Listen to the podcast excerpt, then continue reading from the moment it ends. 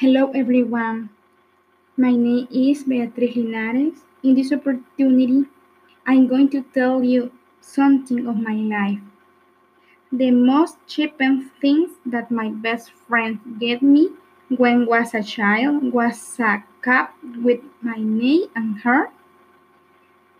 But I felt very happy with this gift because it was very special for me. And the most expensive things that my mother gave me was a ring for my graduation. This gift was very special for me. And I remember this day because it was very exciting. And I felt that can achieve a lot of things in my life. Thank you. Bye bye.